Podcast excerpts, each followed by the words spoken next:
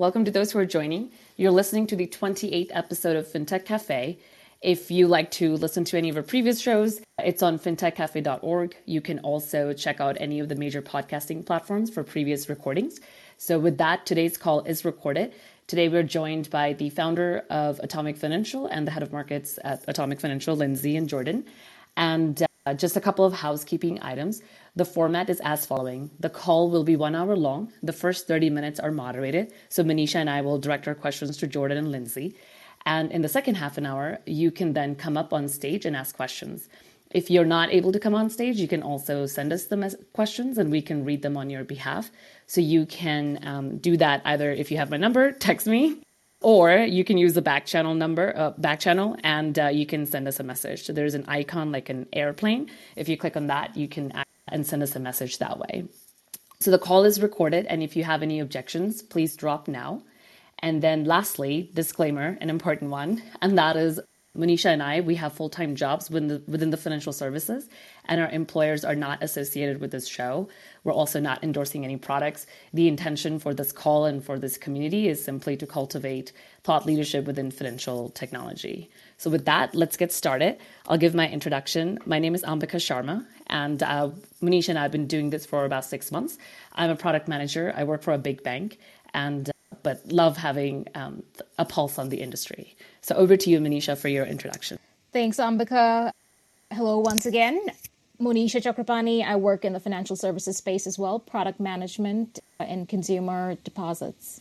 With that, I'll pass the baton. Uh, Jordan?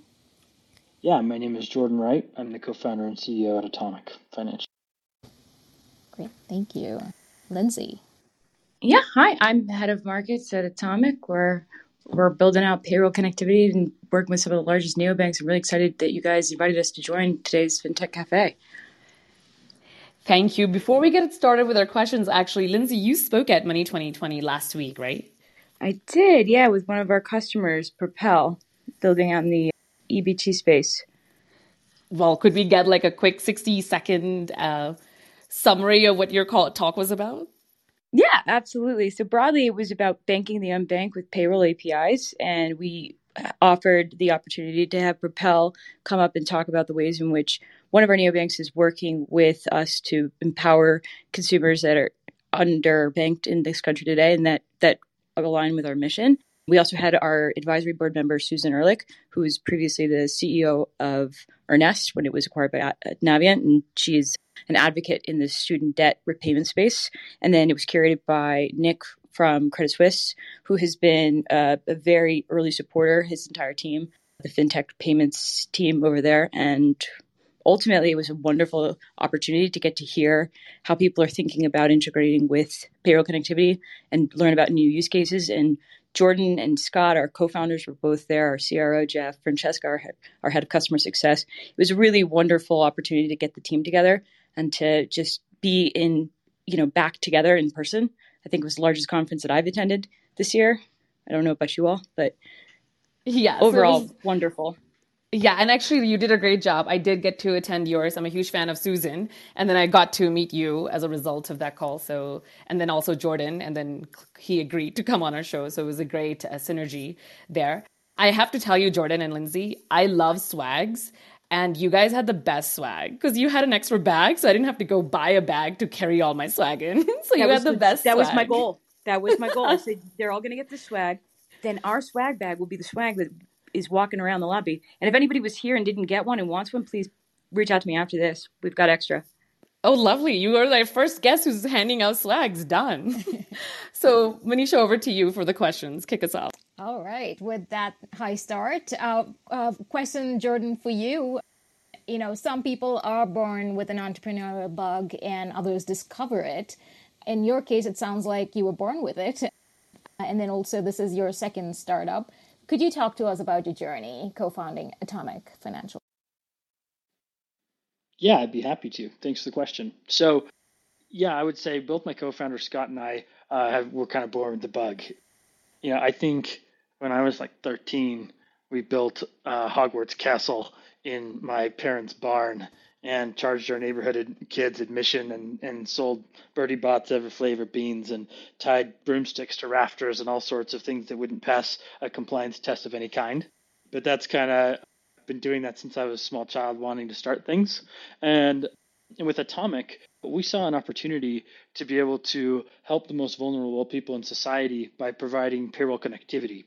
And for us, you think about how many loans happen in a year where somebody doesn't have a good credit score or doesn't have history. We think about all these refugees coming over from Afghanistan right now as an example. Those people are go- going to need to get loans based on cash flow and based on income information. And so we thought this was the next frontier for especially the more vulnerable people in our society, but also something that everyone would be able to take advantage of if we could unlock payroll to be able to allow these consumers to provide their information in a verified way. So, as an example, one of the things we do is we allow consumers to update their direct deposit. We allow them to verify employment and income verification uh, information. We allow them to make payments directly out of their paycheck. We do some W 4 withholding thing things pretty cool that we might be able to get into later. But that, you know, starting it, it was fascinating because our last company that we started you know, we pivoted multiple times coming into it. It was really interesting learning experience for it, and up selling it to Q2 was, it was an awesome experience for us as founders. But this time we feel like we get to take all the lessons learned there and be able to apply them and make less mistakes than last time, which has been great. Could you share a couple of those? Yeah, happy to share a few. So, one of the things that we've put a tremendous focus on is culture in starting our organization. Some people call it the C word for, you know, excluding of people. And, and actually, we view it as a way to make, in our culture document, we say we want to allow, we want people to be empowered to do the best work of their lives here. Culture was not something we gave as much thought to in our first startup. But I actually just ran the numbers on this. A year ago today, we had 16 employees in our company. We now have 75. And scaling and keeping a good cultural balance across your organization, it's really important. And when people talk to me, for example, about diversity and inclusion, I think it's important because we have a societal uh, need to, and we should strive for that.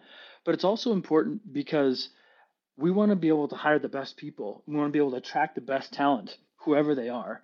And if we don't have the right people in our organization, we won't be able to attract that any a person from any background to be able to come and work here and feel like they belong here.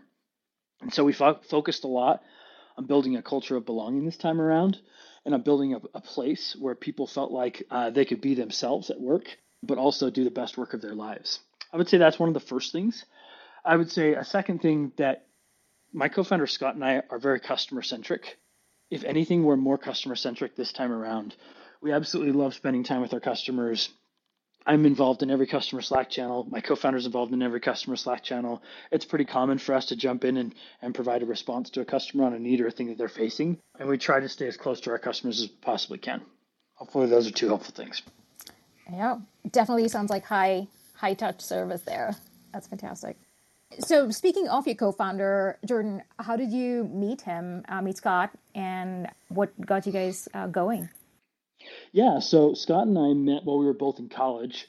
Our wives were attending the same classes. We were, we were at the same university, or we were attending two universities in the same town, and we lived on the same. We first got together, I actually took him fishing and lost him on a fishing trip, and we found each other like four hours later in the middle of the wilderness, which was really great. But I thought he would hate me forever. He did not, and I actually enjoyed the experience for some weird reason. We decided to go do that kind of stuff again, and then we just started hanging out and started figuring out ways we might be able to work together. When I got together, wrote down a bunch of business ideas, things we wanted to go and do, and eventually started executing on one of them. So, and, and to be honest, when I started this company, I called Scott and I just said, I'm not starting a company if it's not with you again, because I just loved working with you last time. And he said, Sweet, let's go. So the new form of the trust test is to lose someone out there in the wild and find them. That's right. in Utah, that's what we do. I'm not sure what you do out in New York, just to maybe see if they can survive going down the subway. But yeah, that's right. Fantastic. I'm going to pivot to Lindsay. Uh, would love to hear your story to Atomic if you can share with us. Yeah. So prior to Atomic, I was the senior fintech intelligence analyst at CB Insights, where I built and scaled some fintech research related to fintech trends to watch Amazon's playbook and financial services, wealth tech, reg tech, lending, all of the, the beautiful market maps that you've seen related to niches within fintech. Because when I got there in 2016, it was really a, it was just fintech and insurance. And prior to that, I'd been an internal auditor at DTCC. So leveraged some of my knowledge there to build out cap markets tech, reg tech, categories that made sense. And at the top of 2020, I was building out the fintech trends to watch for the year. It was like a seminal piece of research that I wrote related to things that I thought would happen given, you know, funding trends, data, and would set the stage for the year. And one of the things I had wanted to do was rebundle the paycheck.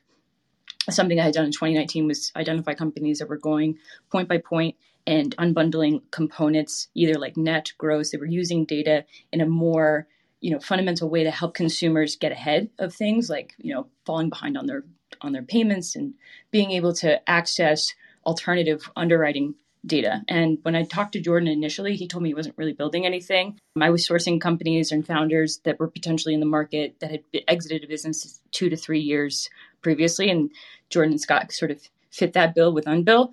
And he sort of gave me the slip and said, No, no, I'm not doing anything. And we started just getting to know each other and he offered me the opportunity to join. And candidly, I, said no. And that was, I, am very open about this. I say it was one of the worst decisions of my life, but having the opportunity and having a persistent founder like Jordan who sees talent and he's very dedicated to building it out, he was persistent. And then on the last try, he was like, All right, this is the last time I'm going to ask you. You're going to join the company or not?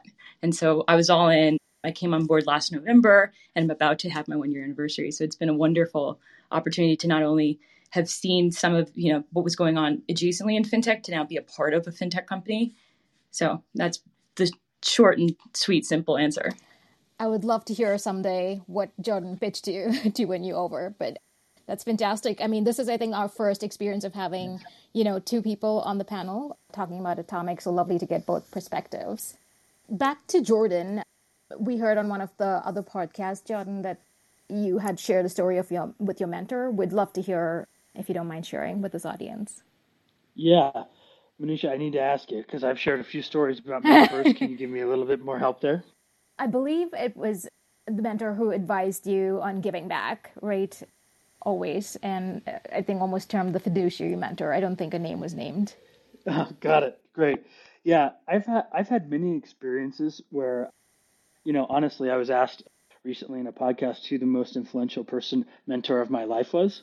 And Uh, my instant thought that came to my, my mind is my mom. And without a doubt, you know, as a founder, you have opportunities. I, I feel like I can't, I came, I don't know how I came into the world, but I know that coming out of my home, my mom instilled in me a tremendous amount of confidence in who I was. She, and I could tell that she loved who I was just the way I was. And that was really important. As far as mentors asking us to give back, one of them actually shared the stage with us at Money 2020. I remember talking to Jimmy Chen uh, about what he was building at Propel. And as I heard from him, his experience in starting a company that was focused on helping the most vulnerable people in society, and he probably words it differently, but that's how I, how I word it here at Atomic. I remember talking through some of the problems he was looking to solve and, and thinking about what we're building at Atomic we have the ability to be able to help people in ways that so few have the opportunity to do. In fact, we've had probably seven or eight acquisition offers since we started this company. And I remember just looking my co-founder in the eyes and like, what are you going to do if we sell this company? You just gave away your platform for creating change in the world. And I think that's a really important aspect of the role that we all have in giving back in society. We, have been running some numbers this week millions of people came into our system this year to be able to use Atomic and to be able to get get on better rates on on loans, to be able to get in, in many cases, they're, t- they're signing up for payments directly out of their paycheck so that they can get a much lower interest rate and decrease their cost of funds. We have customers now that are able to change their, their withholding information, W4 withholding information, so they can get better cash flow throughout the year. So when a hiccup comes up financially, they don't have to take out a high interest rate loan, right? All these things we think we can help stabilize the user's financial life and then hopefully help them build wealth over time. Wow, that was quite a lot. Thank you. I think we heard about this fiduciary mentor of yours who actually encouraged you to quit his company and go build your own company, and he invested in you. So this is I true. Was... Sorry, yeah, yeah, yeah. Sorry, and I will share that one briefly. So I remember you know, I had started his com- I had started at his company as an employee in my career.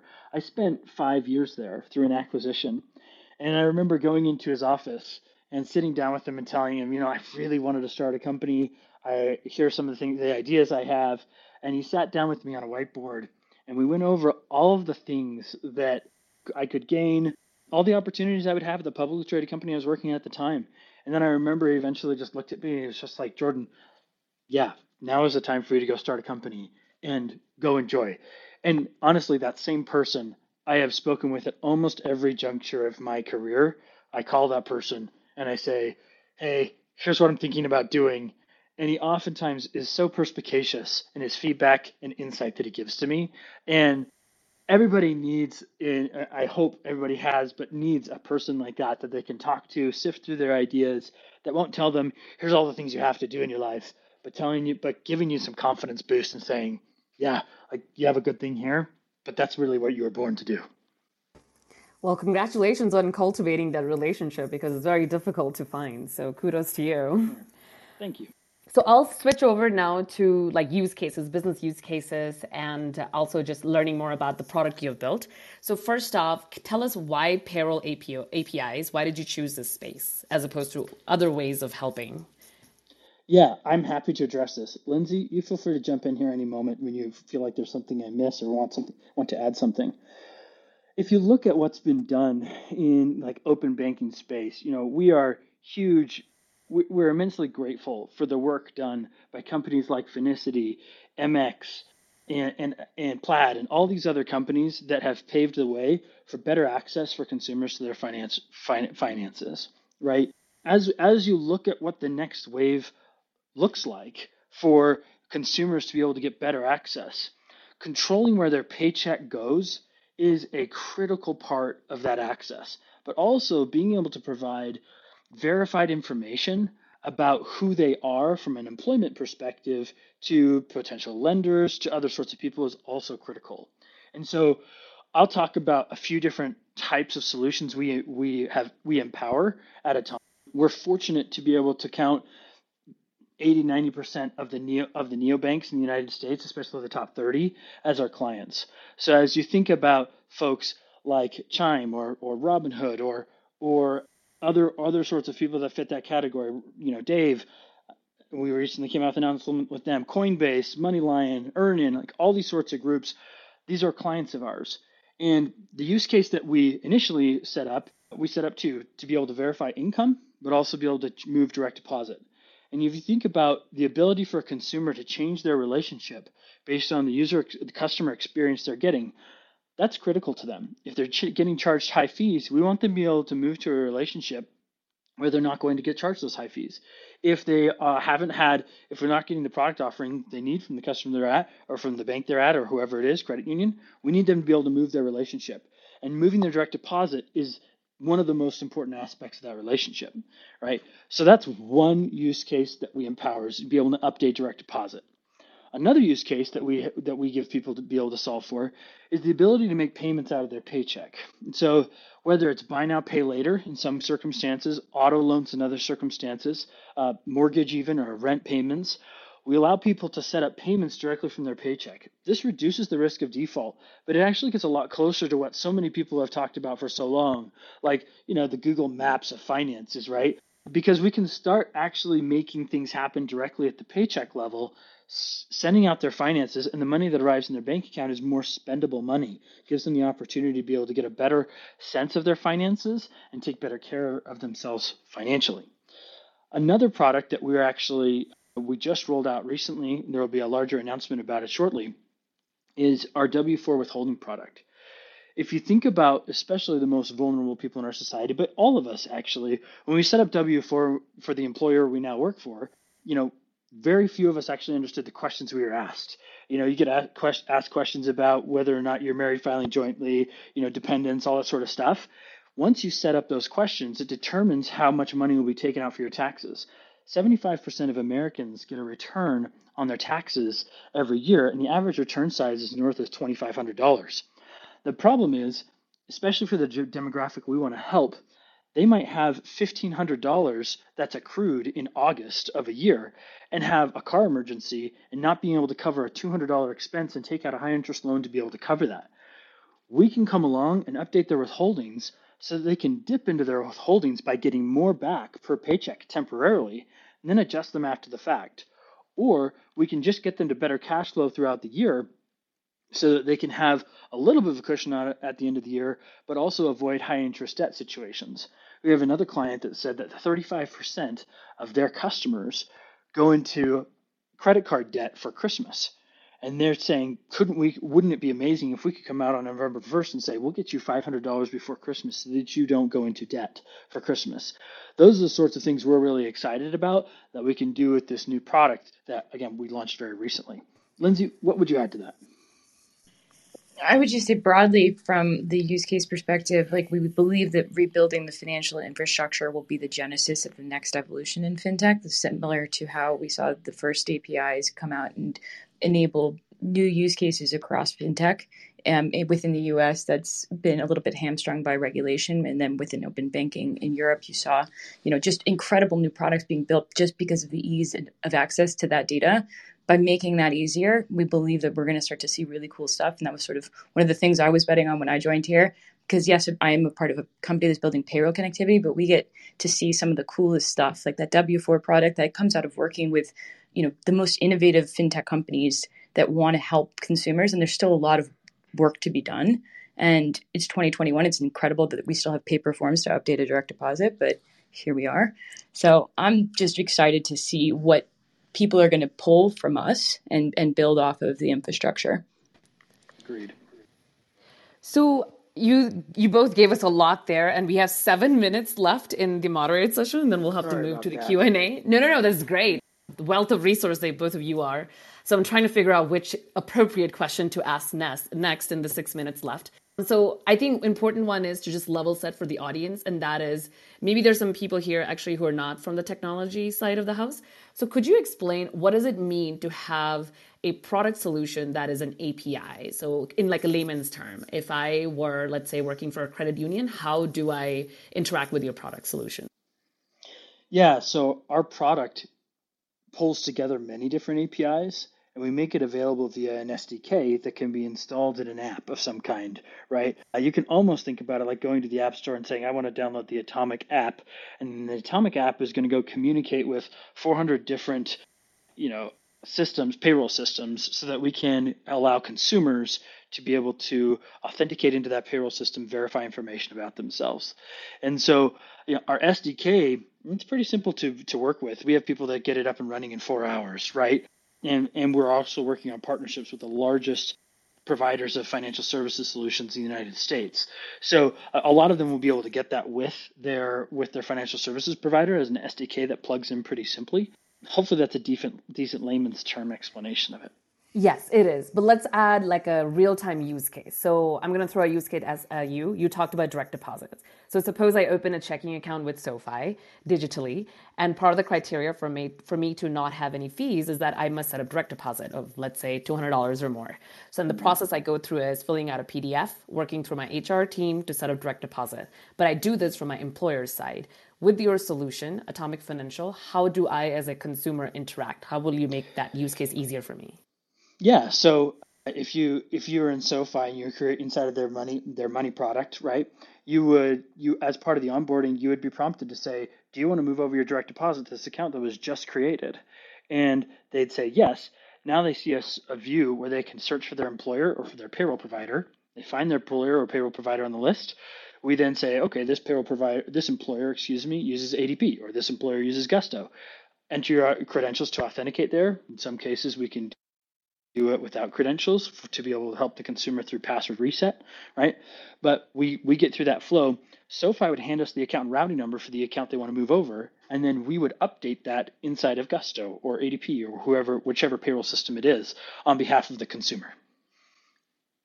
Got it. Thank you, uh, Lindsay. Anything that you would like to add to that? To the point of using SoFi as your as your primary. Yeah, just that use case. Yeah. And yeah, just want to make sure I'm also including you in the dialogue. Oh, oh no, don't. I mean, Jordan covered it. He nailed it, and okay. we're really excited to just hear from the from the audience. But I think to your point, it's accelerating payday for consumers, right? One of the things that the value propositions of signing up with a neobank and attaching your direct deposit is getting your paycheck two days in advance. And most neobanks, if not all of them, offer it because it's a table stakes feature now.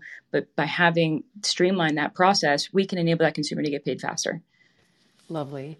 And the second use case in the four minutes that I'll bring up is let's say I am AT&T and I provide so as uh, I provide discounted services to let's say all Clubhouse employees. They get 50% discount on their AT&T pa- package, but I must confirm that that individual is still employed let's say 6 months later. So the use case here is employer verification. Earlier we talked about direct deposit, so income verification. Now what about employer verification? How does that use case well do you have a solution for that use case? Yes, we do have a solution for this use case. And we actually have the ability to go in and monitor these accounts over time as well, right? So you might have somebody that, I mean, let's think of a mortgage use case as well, right? Where I have to verify income and employment information, and then 45 days later it has to be verified again right before closing. In that situation, we can verify the information that sits inside the employment system. We could say, yes, they're currently marked as employed. They received a paycheck last week. Like that sort of information we can verify there are some nuances and edge cases here, right? Like I could get fired today and the HR person could take care of it tonight. And there's an edge case there where maybe there's a period window of time where they haven't flagged it in the system. But in general, I think it's a very good cue for people to go off of when it comes to understanding employment. Got it. Thank you. And then I guess the last one that I'll ask is Jordan, in your introduction, you mentioned that one of the principles that you wanted to employ as you set up the second startup is be customer centric. And then you also said that you have, let's say, the top 30 startups that you're working with, fintechs. How do you remain customer customer centric? I understand that you have, let's say, Slack channels for Robinhood, for SoFi, Coinbase, etc. But how how are you aware of all the different problems, let's say, that SoFi might have in a given day? Just curious, uh, given that you're a founder, you have to fundraise and you have to run a company. Yeah, so I fundraised five times during COVID. So either via convertible notes or actual rounds of financing. And so it was very busy for me. But since we started this company, I've called myself customer success number one, right? It also comes from we had a chief of staff who was working for us. She her name's Francesca Galucci. She was she was our chief of staff helping me out on customer success. At one point, we said, "Hey, we're going to go hire for a new uh, for somebody to come run customer success for us. She wanted to take the job, which is the ideal thing for a chief of staff to find find a role within the organization where they can run a piece of the organization, but also give us good time to be able to see how we worked and operated. So we've we've built out maybe earlier than most organizations a very robust customer success team, our reporting for our customers, how we handle their requests that come in, and part of it is look, we have 50 customers plus, you know, but I have to be able to stay in every single one of these conversations and I have to carve out time from other things because it's most important for me to be able to stay close to our customers. So, as an example, in our culture doc, it says, I have meetings come on my calendar, and when there's a conflict between it being a customer or, or a potential investor or current investor, my company knows which one I'm going to pick every single time, and it's the customer meeting. And I tell my investors they can wait. And I think that's an important thing that some founders, you know, they want to spend their time with investors, they want to spend their time that kind of stuff. And I tell everybody, I hate fundraising. I've had to do it a lot, but I hate fundraising. I like building a company and spending time with our clients. And so it's about what you prioritize. And at our size, I can still do it, and I'll keep doing it as long as I possibly can. I love it. I will love for you to talk to more executives at big financial institutions. We need that humility. so uh, with that, I'll open up uh, for Q&A with the audience. We actually already have a first question from the back channel, but for the audience, if you like to come up on stage, you can there is a hand icon on the bottom right. If you click on that, any one of us on stage can bring you up. And then at that point, you can ask a question or you can send your question to Manisha and me. There is an, an, airplane icon on the bottom right. If you click on that, that's a back channel and you can send us a question. So, Jordan and Lindsay, we already have first question. The name is Saeed Zaman, and he says, What are some of the trends you have seen in the income verification space given the massive digital push in the last 18 months, and any interesting fraud trends you can share? Saeed is I think he's a fraud manager at one of the financial institutions. Awesome. Lindsay, do you want to take this one first and then I'll follow up? Yeah, certainly. On the you know data side of things, again, the ability to unlock the data behind the paycheck, such as gross earnings, earnings net of taxes, employment type, status, among other insights, like that is one of the biggest trends that we're uh, a believer in and also we're starting to see our customers ask for and actively seek like direct deposit was a clear pain point as a result of covid not being able to physically walk over to hr and, and go into a bank branch. But that data has certainly kept them engaged and is an opportunity for us to to add more value to that client relationship. And then on the fraud side i'm sure jordan will take this and his first company was in in the cyberspace so i like to let him sort of lead on our our cyber front. But in the scenario where you are trying to to if it was a hacker and they'd bought a bunch of credentials on the internet and they're trying to get into the same account one of our engineers actually identified this for one of our customers and we've been able to build out a product related to flagging those credentials and and whitelisting them so that that consumer that's potentially at risk is is not. And that's something that came out of just seeing the activity and, and having a customer centric culture even our engineers understand like customers come first and foremost. And it was really a cool opportunity to just build that product out based on a, on a client need. Yeah agreed lindsay. So I, I think first off to your point the breadth of data is so interesting in income verification now because you're not just knowing okay this person makes $85000 a year and and uh, and they're currently employed right? You're seeing is this person contributing to a 401k? Is this person, how long have they been employed? When was the last raise? When was the last job title change, right? All of those sorts of things are indicators of what they might, what their ability to repay, but also giving way more information to these algorithms or for, or for underwriting to be able to make better decisions. So I think that's a big shift. We'll, cons- we'll, we'll see a, a tremendous amount of rich data provided and the other, to, to Lindsay's point, from a fraud standpoint, we sit at this fascinating junction where we see these people coming into switch direct deposit. If an account takeover has happened, we can see that, that those credentials are being used across multiple locations. We can toast those credentials. We can toast the ability to use those credentials. We can then also give that sort of information to the payroll systems so that they can alert that consumer so that they can fix the problem, but also to the the banks themselves so they can under so they can go back in and review how did this person come in, how did they get an account opened with us, and can we stop that from happening in the future? That's one of many potential fraud fraud prevention vectors that we have to be able to do do within the service that we offer.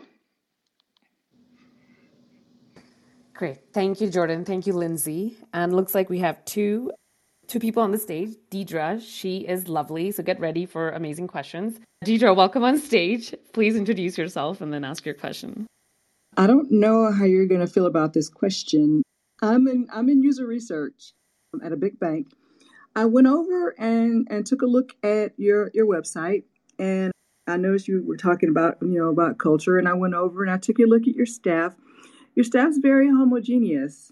And my question for you is how are you ensuring that in your your your customer centricity that you are making sure that you have a diverse set of clientele that you serve?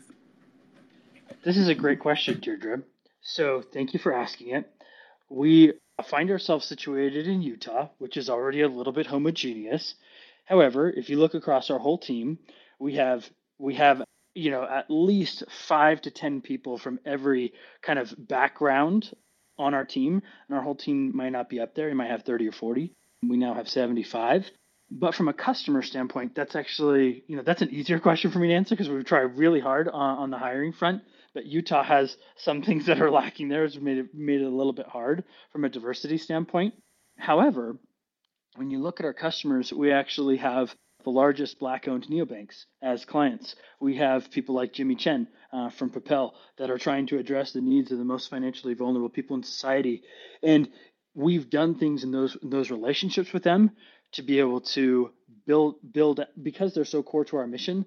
We give them a lot of extra love to make sure that the relationship works best for them and that we can service them. But if you look across the competitive landscape, we have more people that serve the underserved and underbanked community, including companies like Welcome Tech and SACE, right? These are two companies that are that are helping serve immigrant communities. We we have done tons of things to allow them. We were the first company to have a an SDK integration written in Spanish, as an example. We're the first company to be able to launch a black owned neobank, right? All these sorts of things we have tried desperately to be able to help the community with. Does that answer your question? It does. I like your answer very much. Thank you. Thank you. I appreciate the question. And and I'll be honest, like we so we hired our first African American hire on the customer success team this week, and we were all celebrating on our side. Our first female engineer just joined the engineering team three weeks ago. We were all celebrating, right? We really we're trying to do that internally as much as we possibly can. So if there are any any any women especially listening to this, our executive leadership team is 50% female, and we we love that the fact that that it is that way as an organization. Again, for me, it's about making sure we can bring in the best talent possible. You know, especially in Utah, I don't think we're going to get the best talent wanting to come work for four white dudes that have, you know, five children each or whatever it is that's the norm here in Utah. Here in Utah, so we're trying our best to create a culture where where everybody feels like they want to come and work. That was a great answer, Jordan. Thank you. Okay, so you wanted an engineering question. So Antoine, welcome on stage. Give us your introduction. I think you'll have some open banking question if I have to guess. yeah. Hey, uh, Jordan, it's a pleasure meeting you today. My name is Anton. I actually lead uh, open banking technology within a large bank in the United States. So, uh, you know, I was intrigued and I was just uh, looking at your site here, and it looks like, you know, you can do quite a lot with what you guys are building. My question today is the gig economy is growing in leap and bounds, and you know, I, I, believe it's projected to go by 50, 52% based on one of the papers published by MasterCard next year. You know, uh, they are one, some of the most vulnerable groups, right? Like the, the, people who are participating in the gig economy are doing more than one jobs. And, uh, you know, they would need a- access to tools and technologies like this. But it seems like since you're already building a customer profile, what else can you offer those customers? For example, you know, easy ways to get loans or you know because you also look like uh, you're connecting to banks. What kind of relationships are you guys building with banks so you can kind of market those kinds of products to those groups? Yeah that is a great question and it's a segment of the population that lindsay and i have spoken a ton about. So as we look at the gig economy it's a huge portion of our direct deposit volume of our verification of income volume we have a couple of things that we could not share very publicly right now that we're working on to be able to try to compile more of a, a score around these people that don't have full time jobs. But the nice thing is, we can see history going back very far in a verified way that you know if you think you know a lot of these services like mx and and finicity and plaid they can see net income into a bank account right but we get a better view of gross income and when somebody, for example, uses a gig economy provider and connects a gig economy provider in Atomic, at the end of the Atomic experience, we ask them, do you do you work with another gig economy provider? And we have a huge portion of people that are connecting multiple of these, so we can get a very comprehensive view of their income over the last little while or, or, or, however long they've been working with that gig economy provider, right? And that gives us the ability to start crafting some things around what does credit look like for them? That's a long term pie in the sky sort of thing for us. But in the short term, how can we verify that they have the income that they say they do? And longer term, how can we start to create scoring around that to be able to help them be able to qualify for credit better, which is a terrible experience for most of them today. But clearly, they're making income. They just do it in a different way than has been done traditionally.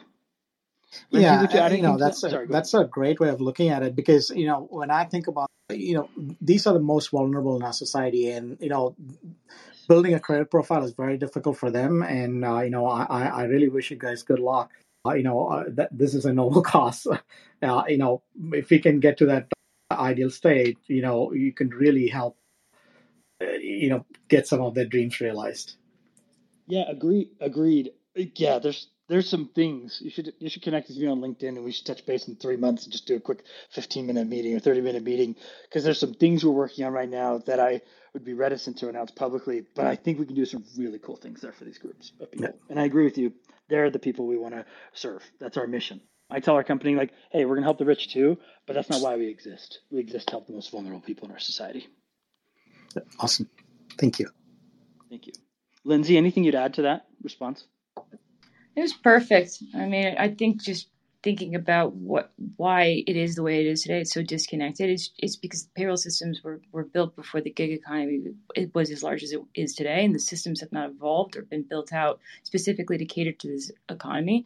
And again, we say this often, where it's like gig work won't be work; it will just be considered work. It won't you won't have that preface and the systems that need to evolve. We can help enable that, get 1099 workers paid faster. But I'm particularly excited about the ability to create an income history and we're starting to create a credit profile because we fully agree with you. Access to credit is is needed and just limited today. Thank you. Thanks, Antoine, for the question. And uh, Akshay, welcome. I think Akshay, you're dialing in from Australia, right? That's right. Uh, thanks, thanks, Ambika, for giving me the opportunity to ask the question on your show. And Jordan and Lindsay, I just want to compliment you both on, on just an amazing 30 minutes that you've spoken about your product. Very fascinating. Uh, I have two questions. I'll ask one, and if there's time permitting, I'll ask the second one. Lindsay and Jordan, I mean, you'd spoken about funding, right? So uh, convertible at VC funding. How do you make decisions on your funding options? Like, what is your driving philosophy to making decisions around funding? Yeah, for me, the driving philosophy has been which investors will provide us the greatest value. I can tell you, our seed round of financing, I took uh, a smaller valuation to be able to take money from the from the group that I like the most. We and then when it came to our Series A, we had several term sheets come in for our Series A.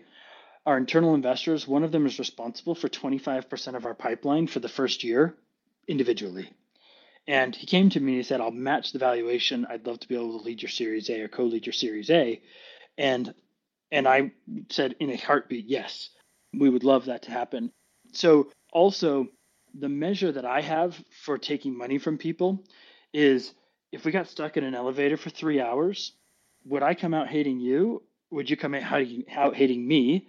Or would we want to hang out again the next week? Because we're in a very long journey together. And and honestly, when you get into the investment world, most of these people are pretty sharp, pretty smart. I mean, I'm not gonna go head to t- or toe to toe with them and be able to outsmart them on that much. So it's more of a, hey, do we get along and do we want to be on this ride together? Do I want to be with you? Do you want to be with me? Not just, do you want to get a huge return and great IRR for your fund? Does that make sense? Oh, absolutely. I think spot on. Thanks so much. I think culture and fit is, is such an integral part of your organization, and I, I really admire that. Thank you. Thank you. Actually, did you have another question, or do you want to wait I, for your I, turn? I'll wait for my turn. I, I do have okay. a question on product, so I'll, I'll wait for. That's very polite of you. Thank you. So, Andrew, over to you. If you like to do your intro and ask your question. I had two questions too. Now I can only ask one. That's okay. I'm I'm a um, uh, director of open finance at MX, but based in Canada. But my question today actually isn't isn't Canadian based, which is out of character how much of this requires employer consent or employer buy-in? And can you do this at scale? Or does like what is required to make this work? Does it does it mean you have to go to large employers and get them on side? Or does it mean you can simply do it by um, partnering with ceridian adp and the other payroll providers in north america? Yeah that's a great question we don't have formal partnerships or relationships with any payroll providers to date or employers. I will tell you, I would take the stance that very similar to MX or Finicity or Plaid, that you know I view this as the consumer's data, and the consumer has a right to their own data and to control where their paycheck is sent and all that sort of stuff. How that boil how that boils down in the future, I don't know the answer to, but if you're really that curious, you can read our response to 1033, the Dodd request for comment on 1033 for Dodd Frank. Lindsay was instrumental in crafting that. That represents a lot of our viewpoints on this topic. Today, we do all that we do on behalf of a consumer without these relationships in place. If you're wondering if it's scalable, look at our client base and how much volume those groups do. And I think you can get a sense that yeah, we do millions of transactions a month uh, and have been for some time. And I think it is very scalable. And we'll continue to grow beyond that. Every, every month we've been growing for a long time. So, you know, I, I think, yes, it's absolutely scalable, but it'll be interesting to see how the environment shakes out over time in regard to relationships with payroll providers or employers, where this is clearly the consumer's data, um, and they need to have access to it to be able to for their own financial reasons. And and again, Lindsay, you crafted, you know, you did most of that work on the on the response to 1033. Do you have any other thoughts there? and our, our wonderful attorneys as well, um, who had right. been a part of uh, Dodd Frank. I would just say, just from the high level, when you think about the 1033, it basically gives the CFPB permission to define what is financial data, and it was implemented, you know, a decade ago, and now we're finally entering into the rulemaking process.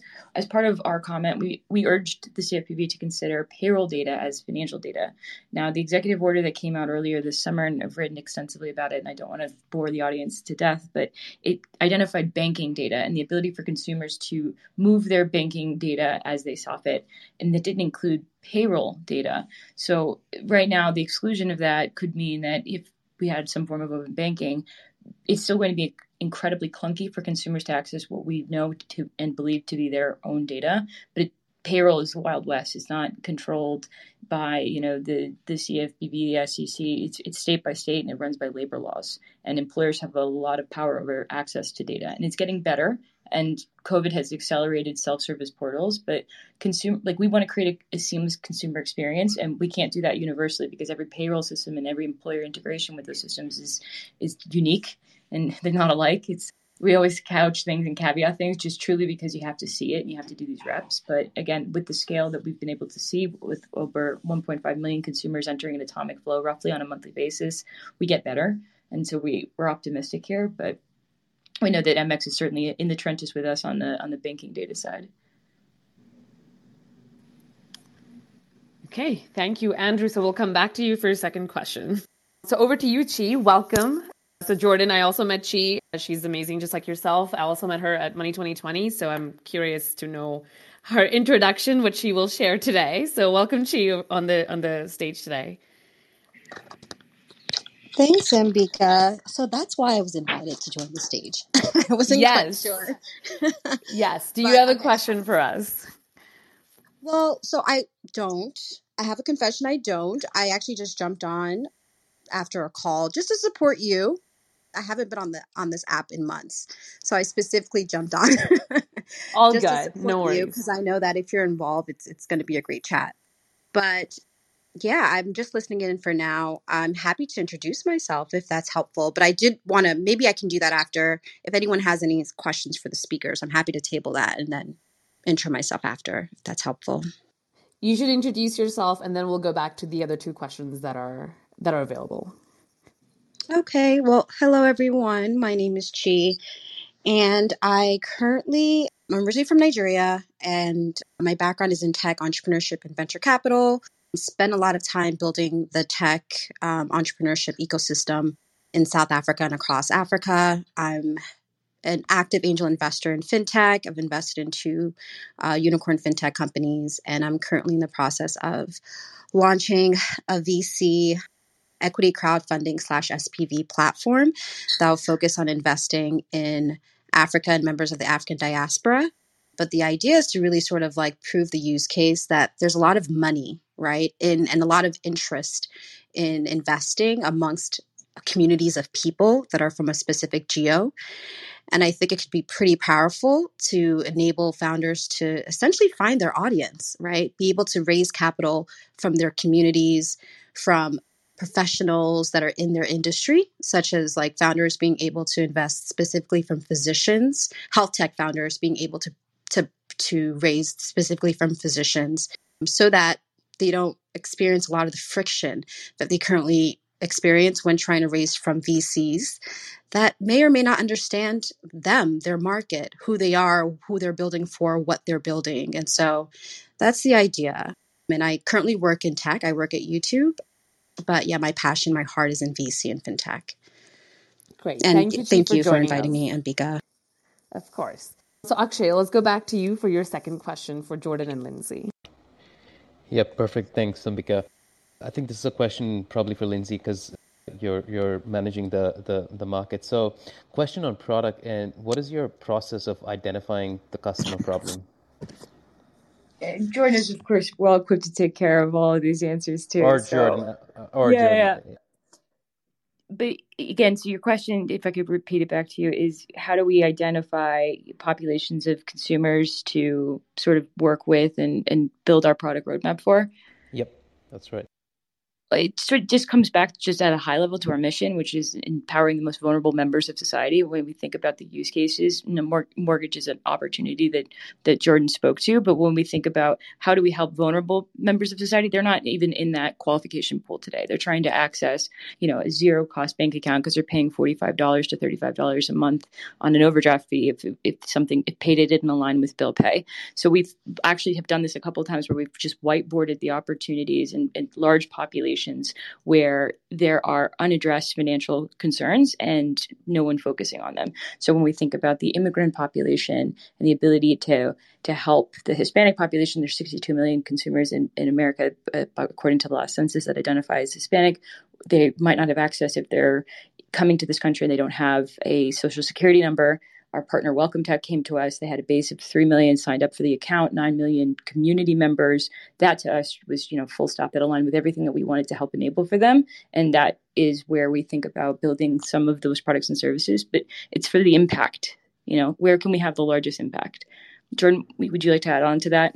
I I would just, the only thing I would add is as we look at next opportunities, proximity to your customers is everything. I mean, we just had a new idea the other day, and I turned to Francesca, our head of customer success, and I just said, pitch that in every customer success meeting in the next month and see what the feedback is.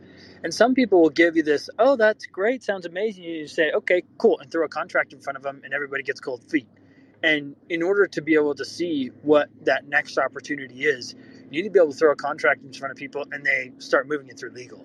And so, you know, for, for us and identifying the next opportunities to address, that's a big part of it is we need to we need to gauge interest through our customer base and friends in the industry, and then we need to gauge interest by contract and how many how many people want to move forward with that process. I will also say that in July we met as a board and I did a write up on five potential products we could go and do. And I asked our board to be able to evaluate them with us and make a decision on one or two products that we would go and chase in the upcoming six months with the Series A money we had just raised. And it was interesting because there was a couple of opportunities that maybe a little bit smaller and didn't have quite the TAM of some of the other opportunities we were looking at. But because they were so mission aligned, we felt like we should go and chase those.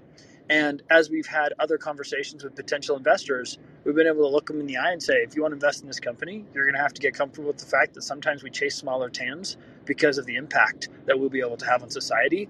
We want to build a great business too, but we want to have impact. And so that's the way we view it. Wonderful. Thank, thanks for that. If I can add on to that, Lindsay, I'm curious from a marketing perspective, wh- what is nuanced about marketing an API product solution? And uh, as you and I we were in discussions earlier, you know, you choose to market, for example, for social media, uh, you guys only have presence on LinkedIn, and then there's GitHub. So I'm just curious to know what is the process of marketing an API Well, that that is a function of me not being able to scale myself and needing to hire. So uh, after this, like that is 100% my focus and scaling out the team. I do love Twitter, but it is uh, LinkedIn is our strongest channel. It's where Jordan and I have some of the largest networks in fintech. And when we first met, we that was one of the things that stood out to me is we had like 150 mutual connections and I had no idea who he was. So I was like, I must meet him because he's very, you know, in the business and I haven't heard of him yet. So for us, it's it's leveraging the organic networks that we have and our, our customers, first and foremost, have been an incredible source of not only just like back channeling and, and feedback and the ability to help other you know neobanks get comfortable with picking atomic and say if it was a competitive opportunity so leveraging our customers and partners with bigger distribution and channels and then just not trying to jam payroll connectivity down people's throat. Like my job is not to sell people it's to help educate the market. What are the use cases? What is payroll connectivity enabling broadly? Why should it exist in the world? Why now? And how are we doing that with customers? Like what are actual what's the value proposition? And that that role and that function will change over time as it becomes as we believe synonymous and and uh, APIs in this space broadly will become ubiquitous for payroll connectivity and accessing this data should be free and easy. I think the role will evolve then to say like how do we actually put our money where our mouth is. Like, what is the impact that we have had on society? Right now, it's just a numbers game because we've only been in the market for about a year. But you know, I try to say like if we've helped this many consumers switch to a neobank, that saved you know roughly hundred million dollars in overdraft fees in just you know a couple months of operations. That's a that's a great dent, but there's four billion in the in overdraft fees that were collected in 2020 for just the largest bulge bracket banks alone. Like that's a dent. We need we can do more, and that's where I'm really going to be spending um, our marketing efforts going forward. You're and if anyone's looking, yeah. that would be great please join the team. Please, I'm hiring. we would love to have you across the board. We have 22 open roles. Wow. And you're going to send us all the bags, right? The the swag bags. It was a Series A, but um, yes, I will send some bags if anybody wants to reach out directly. Um, but tons of pins and stickers and all that good stuff. And, and that is some of the marketing, right? Just creating swag that people want to use and are excited about. Our, our brand is beautiful a culture person, but you know the brand and the integrity of the brand is extremely important to me, and we we are very proud of it. So we are happy to have people wear our swag. If you want shirts, that's way easier. I've got tons of those, but would love to you know see Atomic in the market in a real way. Lovely. So the last question we have is from the back channel and it's from James. And Jordan is directed to you. And James is saying you're the second so uh, Atomic is the second startup company we have featured from Salt Lake City. And he says uh, he would like to know he says there's a thriving startup scene in Salt Lake. Talk to us about the startup ecosystem in Salt Lake. What are I guess what are some of the similarities from the Bay Area? Awesome. So yeah the startup scene in in Salt Lake is so fast. 10 years ago, I moved away from Salt Lake because it lacked a really strong startup ecosystem. And actually had the opportunity to meet with several founders of some of the companies that started in that time frame recently and the opportunity to thank them for creating an environment in which tech is now thriving here in Salt Lake. Interestingly, fintech is thriving especially well you know, you had Finicity with their $880 million acquisition, I think it was. You have MX, an awesome company here locally. You have AvidXchange, who I think is IPO'd shortly or shortly will. They're, they aren't headquartered here, but have a huge presence here. You have, we continue to see many of the top, you know, uh, fintech partner banks are, are headquartered in Utah. Square's, head, you know, banking services are headquartered in Utah. They got the the uh, ILC, the Independent Loan Charter. Uh, you know, there's so many things that make Utah an amazing place for fintech specifically, but also what makes it a great scene for work is actually what we get to do right after work or right before work, depending on the day and you've got ski slopes 25 minutes away from your home. You've got uh, fly fishing 25 minutes from your home. Uh, you've got fun cycling stuff, 20, you know, five minutes from your home. There's just all these amazing hikes, and I think the combination of the amazing, like you know, be, ability to get out in nature very quickly and and enjoy those things, on top of uh, a great community of founders and an entrepreneurial spirit here in Utah, are what create create a great environment for for entrepreneurship in Utah. Yeah, there's Goldman Sachs. You forgot the big dog in the town, and then of course SoFi. yep, SoFi, Goldman Sachs, great call. Yep, tons of them. Lindsay, were you going to add something? I love being in Salt Lake, which is where I am now. I live in New York normally, but it's uh, wonderful to be out here and the fresh air, just getting to see the team, and I'm very excited about the vibrant. Uh, just having you know watched the fintech funding evolve from my prior role at CB Insights, like there are real fintech hubs being built outside of Silicon Valley and New York. And now that work is fully distributed and accepted working from home, like we're excited to see more talent spread out throughout the country. Because again, like boots on the ground, helping consumers, like these consumers don't live in, in Manhattan. They are they're living in, in, in middle America, having access to to meet them and, and see consumers and build out those use cases. I'm I'm very, very excited about this next chapter in fintech and being a part of enabling it with Atomic.